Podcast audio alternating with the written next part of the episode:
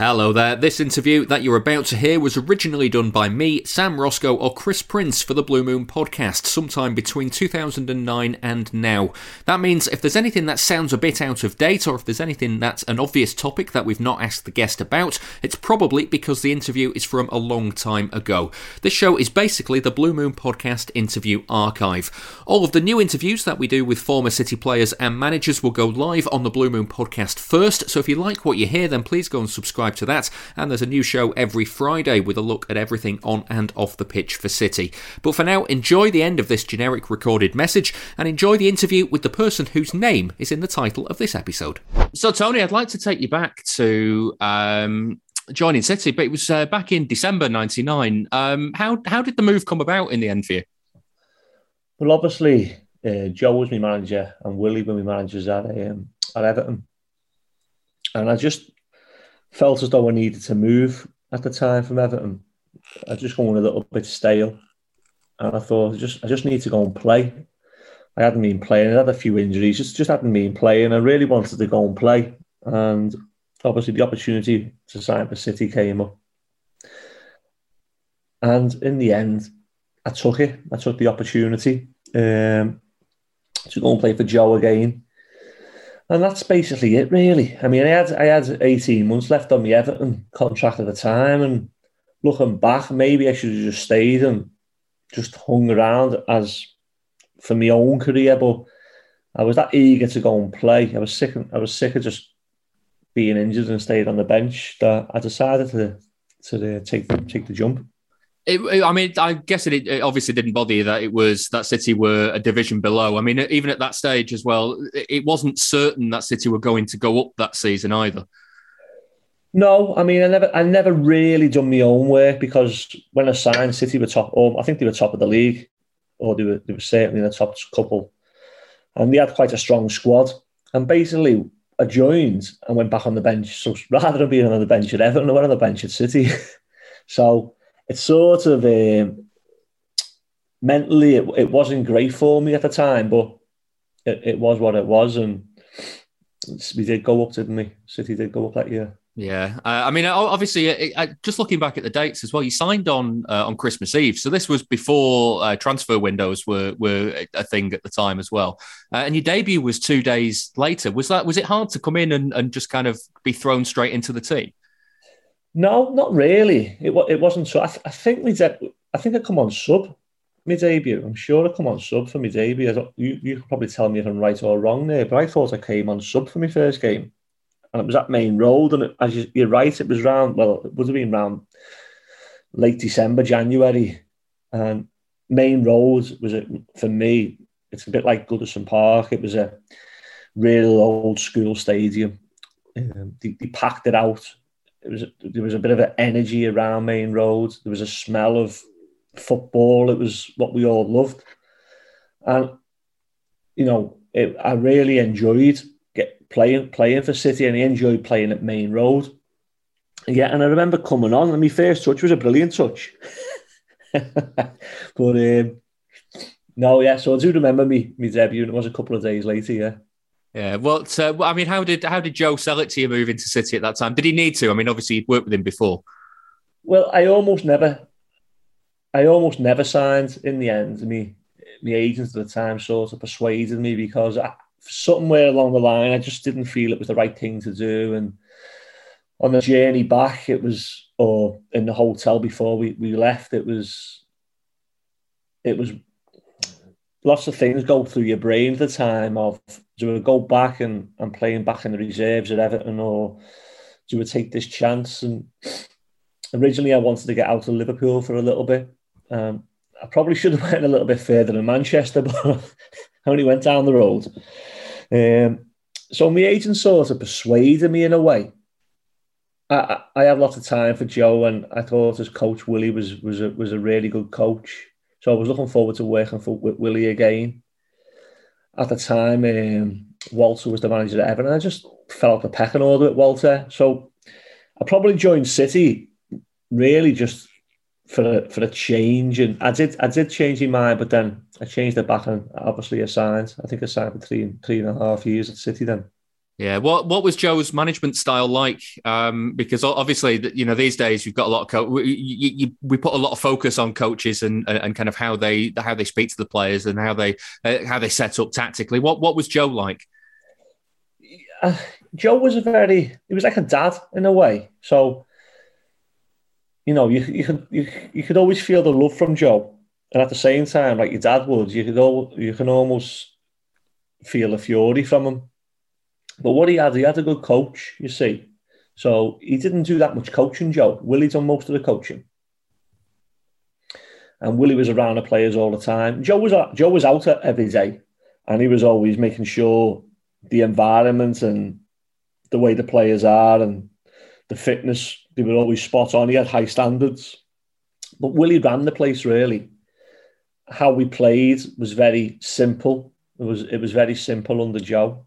It was almost up to the front man, out wide, and playing the opposition half. It was a very simple way of playing. I mean, City obviously play a very complicated way now, and lots of teams do now. But in them days, it, it was almost 4 4 2. Get the ball up, get it back, get it wide, and let's get the ball in the box. So um, that was his management style was that he he looked after his players, and at the same time, if you weren't pulling your pulling it um, your weight, you you you know about it. Yeah. What uh, what was that dressing room like as well in terms of the the players that were there? Who were the characters in there? Ah, there was too many. There was too many. there was too many to to talk about. I mean, there was a lot. There's lots of players, and there's lots who who at the time when you look back and you don't really realise what's going on in, in the world when you're a footballer. But you you got players like um, young Jim Whitley, uh, sorry Jeff Whitley. Well, Jim was there as well. But Jeff, you know, and Jeff, Jeff's well documented and his time at Manchester, and he was such a great athlete. He was a great athlete. Um, that was his main asset. His main asset was he could he could get about the pitch, you know. But he had he had hard times from from that time, and then you had people like Ian Bishop on the other end, you know. And the, all I can say really is the dressing room was always lively, but football in the 90s, late 90s, early on, it, it, it, it's not the same as it is now. It really isn't. There's, it was just starting, really, I suppose. We were the end, the end of footballers who were doing lots of things with unedu- uneducated things, should I say. Yeah, I mean, there's there's a lot of focus on uh, on fitness, and you said Joe was uh, was big on keeping players in shape. Um, I don't know if you've heard it. Nicky Weaver tells a story about you on uh, the Under the Cosh podcast uh, that you uh, you once ducked out of a running drill in train in a training camp because of a hangover. Uh, is this true? Well, it probably is true, actually. Yeah. Now, as I say, going back in the day, as I say, I mean, these podcasts you could touch on lots of things. Education was key, and we had lack of it. And and some players from certain backgrounds never had any education when it comes to real life and being professional. You just got by by ability. Now lots of players are getting by by just looking after themselves in, in a general way and playing very basic. Um, but, but when I was playing, there was so many players who we done silly things, I suppose. Things that now you you know you, you know more now and things you pass on to kids now that there's t- certain things in life you just don't do when you want to be a professional. And I think now most players don't go down that road. But in my day, lot, lots of us did. Yeah, um, you mentioned earlier on as well about um, being on the bench at Everton and then then kind of trading that to, to be on the bench at City. Was it difficult at that time being in being basically in and out of the team all the time? Yeah, because you know what people the life of a footballer is so different when you're actually it is like you're almost in a bubble you know so it, it's tough. People say it's an it's it's a really really tough way because you have to live with yourself you have to travel um, and your, your your mind's constantly having games with you so then you're not playing. So then when you're not playing you want to go. So I went on loan to West Brom under Gary Megson under when I was at City and um, I always remember I was playing really well. I was really enjoying my football at West Brom, and West Brom wanted to buy me. And then all of a sudden, Joe calls me back because he just brought Andre, and I had a good relationship with Andre at, uh, at Everton. So whereas I was really happy at West Brom, I probably would have really liked to resign for them. That got sort of kibosh because my club was City. So I went back to City, got back in the team with Andre, but was in the end that, that lasted a few games. Then I was back out the team, and then I lost the chance of going to West Brom. So football is it's a very complex, especially in my day. It's a little bit different now, but back back then it was it's very complex. If you're not playing, you have lots of issues to deal with. Do you start to doubt yourself in, in those sorts of moments? Because I mean, obviously, you're at the top of your game. You're you're one of the the, the, the you're you're one of the top footballers in the country because you're playing in the Premier League and you you know you're playing professionally, and yet you're not in the team. Is it does it does it weigh on you mentally? Yeah, you you definitely have days where you conf- in games where your confidence is ebbed away and things that would come natural. You just don't you just don't do the natural thing no more and you overthink things. And that's when it that's when your confidence is starting to get affected. And you you roll that in front of 30 40,000 fans as well. They don't see your unconfident. They just see your bad action. So you know football confidence is a, is a huge factor in you playing really well or not playing great. So when you hit them them moments in football you have a lot of problems mentally, and maybe that's where your education you end up taking the wrong path then to make yourself. I mean, it's it's a real complex. It's real complex times. Football always been a complex time for footballers, and back in our day, there was no one really understood it. They just, you know, you had to real what the what the old saying, you had to man up and just get on with it and fight your way through. That's what you do, really. You just fight your way through. And if that means going to a different club to try and gain your love or your fight back, then that's that's what you're doing. that's what I done when I went to West Brom. To be honest with you. Yeah, um, I mean, I guess Maine Road as well were, could be quite an unforgiving place because the fans were, were close to the pitch, weren't they? Uh, a, well, when I joined, funny enough, when I joined City, we used to do a warm up in the school. We used to get on a bus, and I, I couldn't believe it. My first game, I was thinking, "Where are we going here?" And the lads were, "We're going on the minibus." I was like, "Where to?" There's a school round the corner. So we, Willie, before I got there, they must have had um, a bad time, and results mustn't have been great, and the fans were having a bit of a go at the players supposedly. So they took the warm up out the equation, and the lads all went to a school gym for a warm up, which was a bit a bit crazy, I suppose, but it's, it's what we done anyway. And then we got. I remember playing Leeds. Funny enough, we played Leeds. Leeds were in the Premier League. They were a really good team, and they battered us this day. But we went before the warm up. We went to the school. When we tried to get back to the changing rooms, we couldn't get through the crowd. And Chappie, Chappie Les Chapman was the uh, coach driver and we had to stop us, and we all had to jump out and run through the run through the crowd to get our shirts on. Maybe that's why we got battered.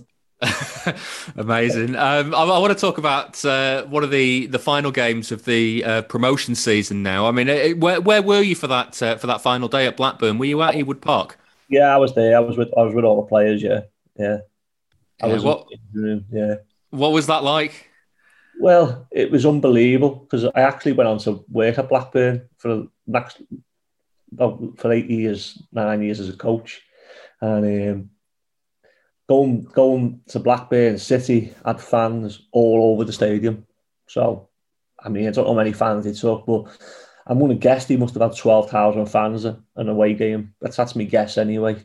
Um, and we actually didn't start great. I remember um, it looked like we were struggling, and then all of a sudden we it kicked on and we we nicked the goals and we got the goals and we ended up winning comfortable winners. But you know, I think I think City we, we deserved to go up that year. It was a good championship team. It was a good strong championship team. That team. Yeah, um, I mean, obviously the, the Premier League season uh, the year after you mentioned you went on loan to West Brom, came back into the team uh, later on that season. Um, again, like when you come back from loan, is it is it is it like joining again, and you've got to kind of bed in again in a, a, a new club, even though it's the club that you've played for? Not really, no. I mean, because you know all the players, and it's it's just a matter of coming back and getting on with it, really. You know, so when you come back, you come back and you're just training as normal. It's not nothing really changes. It's like when you meet up with players now. You know, you go and play in a testimonial now, or you're playing a charity game now. You meet up with your same players. The same banter still goes on now as it was years ago. Nothing changed. Nothing changes. It's it's a bit bit strange, really, but that's that's what happens.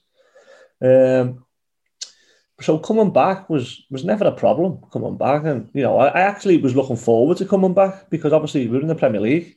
But as I say, it's at the time, you know, you have to look at yourself more than more than anyone else. And at the time, you don't really look at yourself. Most footballers, even now, don't really look at themselves. Um, they always try and blame someone, I suppose. I, I was probably no different at the time. I was going to ask, where do you think that that season went wrong? Because um, I mean, from the outside looking in, it, it, just felt like like the team towards the end of the season was just just had too much go wrong in the first half of the season. There was just no confidence there by the end. Yeah, to be honest with you, I don't think we were good enough personally. I don't think I don't think the game plan to play in the Premier League was was was strong enough. Um, so the championship team was a decent champion, a good a good championship team we just never had enough quality, in especially in that final third. We never had enough quality. I mean, you've seen the difference when Keegan come in with the types of players he brought in. You, you, the quality in the final third just jumped up a notch. You know, so we went up, but we just never had uh, enough good players to real, really, or, or a, a, good enough game plan to really sustain, stay, to fight and to stay in the league. Yeah, and I mean, I mean, obviously, relegation came in the. Yeah. It was the second last game at, uh, at Ipswich. Were you involved in that game? Were you playing that day? No, I don't remember that game. No, I, I was. I was going to say, do you, do you remember what it was? What the, the feeling of having it confirmed? Do you remember what that was like? Yeah, listen, I've, i mean, we I think we knew we, we go before going to Ipswich. We we we almost knew what what was happening. And you know, it's it's not a nice place when you get relegated. It really isn't. I suppose at the time, City had been in League One a couple of years before, and it wasn't deemed as. I mean, we all know City is a huge club, so to the fans, it was a massive failure, and and to all us, it's a failure. But at the time at City, they, they were so much of a yo-yo club. It was like part of the norm. You know, well, let, us build again and come up next year. It was. It, it wasn't. It wasn't. Nothing was built to sustain. You know, so it probably needed big cash injection, and maybe it needs a big identity like Kevin Keegan to just give it another real good go. Yeah, were you, were you surprised when when Joe was sacked, or, or, or is I mean, when a team goes down, is that the sort of feeling that you think, hang on, the manager might go with? Yeah, I think I think City being such a big club, it was like Joe had done a great job for them. Let's have it right. You know, I think he took them from League One, he got them back up, he got them back up again maybe change. You know, in football, it's it's very unusual for managers to stay to stay long at a club. So maybe the maybe the board thought, you know, we need a change, we need a new identity, we need a new uh, a new injection of of energy. who's out there, and obviously Kevin Keegan was a was a big name. He he done great at New. He, built a good team, an exciting team at Newcastle. Um, obviously they wanted to go down that road, and it was it was strange that Joe went and Willie actually stayed, which that, that was quite unusual. Um, but then obviously Willie didn't last too long himself. Then then he left. Yeah. Well, how did how did Kevin Keegan change things? I mean, one of the things that he was quoted as saying at the time was that everybody will will get a fair chance and a clean slate. Was was that true? I, I think it was, yeah. Even even to myself, yeah. I think I think he was fair.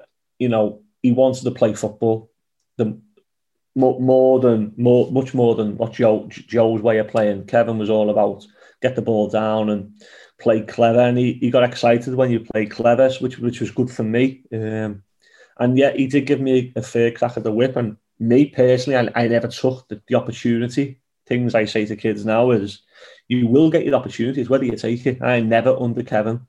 Um, I had no, but I've got no harsh words for Kevin. I thought Kevin was good in what he done. I thought he brought good players into the club. Um, he changed the mentality at the club. He brought in a good um, fitness coach called I forget his second name, but his first name was Juan. I think he, I think he went on to have a good. He's had a good career in football after that. And the whole, the whole mantra that City's just started to slowly change, and it did become more professional, more, more challenging.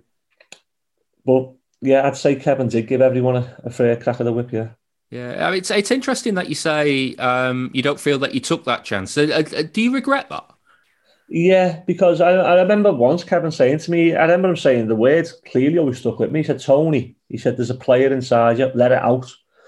At the time, you know, it's just words, but it's only when you really analyze it. And I under, I totally understand what he was saying, but a lot of the reason when that player did come out, he was very good. But when he didn't come out, he wasn't. But why didn't he come out all the time? that's the real question. What, what's the real? And a lot of it is down to lifestyle, lifestyle, and um, how how you look after yourself. That, in my opinion, that's that was my only downfall. Yeah. Um, then obviously the, the move to Burnley came about um, a bit later on that season, didn't it? How, how how did that happen?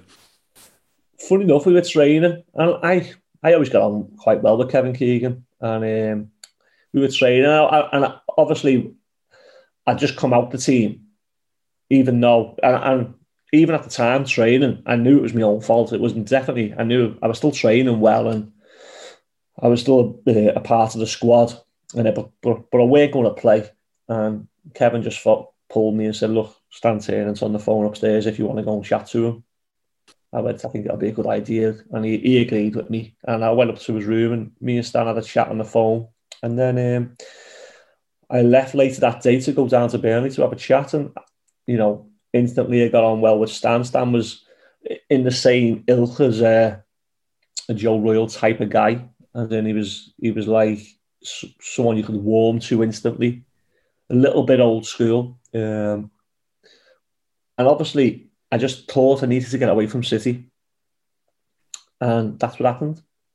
Did you did you play against City later that season? Well, I played for City against Burnley actually that season, and we beat them 4 0 or 5 0. And then later on that season, I played for Burnley against City, and City beat us 4 or 5 0 again. so, yeah, so I played for City. I think Georgie Weah might have played that game as well against Burnley. I'm sure he did. Um, but we, we, we, were, we, we were very good. That was early on the season. Um, and obviously, I joined him a couple of months later. So I started in, in Keegan's teams. And then obviously, I, I played my way out and ended up at, at Burnley, where, where they actually got to a stage where I got a bit older and maybe I got a little bit more sensible, maybe. And I started really to try and enjoy me, me game. Yeah. Um, uh, one final question, Tony. You mentioned George Weah there. Um, that still to this day is one of my favourite all-time City signings because it, it just came. It's what it was back in the day when you didn't know all the sorts of goings on behind a, a transfer, and you like they, they, transfers were just announced out of the blue. Um, and City had signed the world, the former World Player of the Year, George Weah and um, it, I, I, like I, for me as a as a young lad watching City at that time, it was it was it was an insanely weird transfer. What what was he like? He was actually brilliant. Honest to God, he was brilliant. But my, my recollection of George Weah really was I always remember doing shooting practice, and nearly every one of his shots went about 20 yards over the crossbar. I was like, hang on, it's George Weah this. Um, but he was such a humble guy and always smiling, worked hard, and he was obviously he's probably what he, well, European player of the year was. He was he Ballon d'Or. I don't know if he was Ballon d'Or, but it's George Weah.